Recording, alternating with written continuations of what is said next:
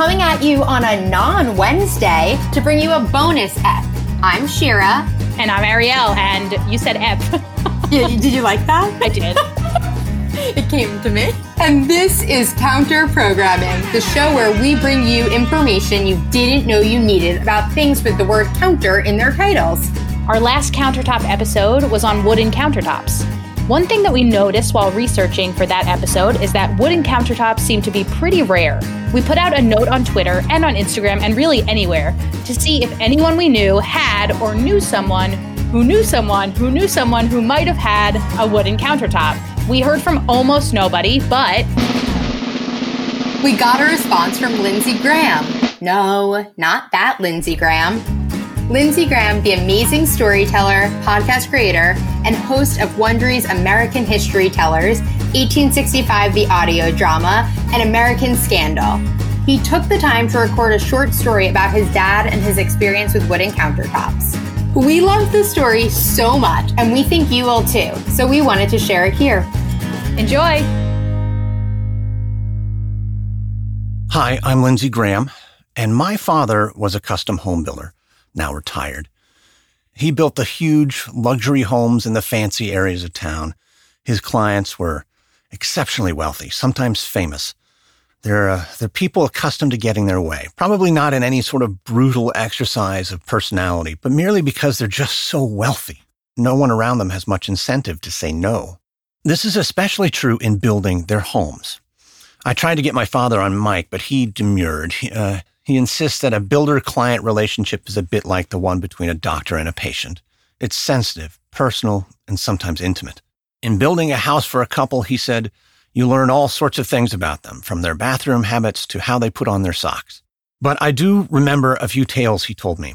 One client spent thousands on extra labor to make sure all the screw heads throughout the home that were visible were perfectly aligned, all alike.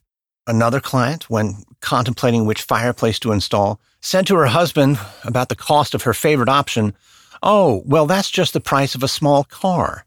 So she got the $50,000 fireplace.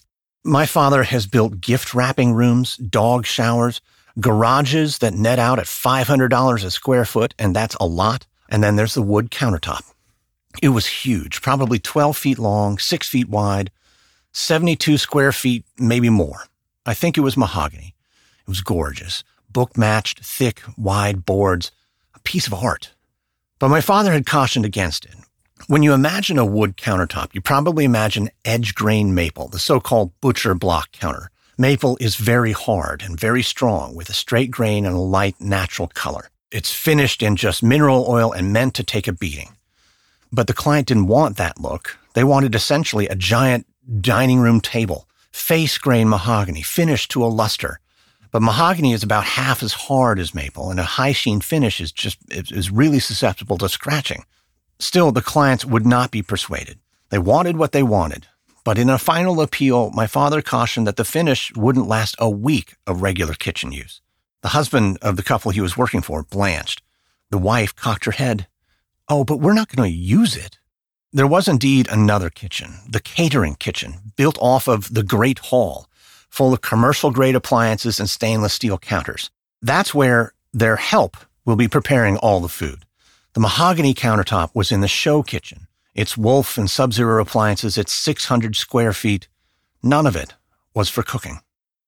Wow. Shira, how awesome was that? I love that story, and I'm so grateful that Lindsey sent it to us. We can now officially call Lindsey Graham, no, not that Lindsey Graham, Lindsey Graham, we can officially call him a county. Thank you, Lindsey. Yeah, that story was awesome. And it reminded me of our research about early countertops where people had an actual counter that the servants used to cook for them. And then they had a fake counter that was just for entertaining. I also love that he kind of he kind of solidified what we had researched, which is that not a lot of people have wooden countertops. And that, that they suck. Yeah, they're not very practical at all. That his dad even advised against it, which we did in our episode on wooden countertops. So it feels very good to be backed up by a professional homemaker. So thank you to Lindsey's dad.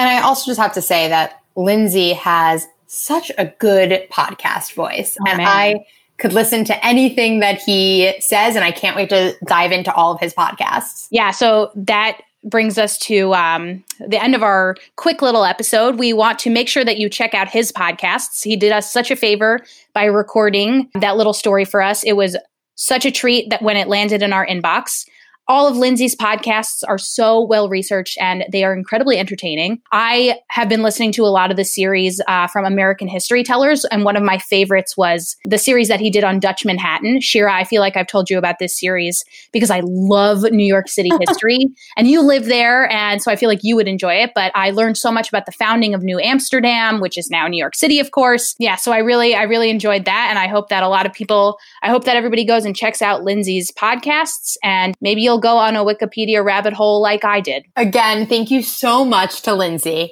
And counties, we'd love to hear from the rest of you. If you send us voice clips, we'll share them with the county community.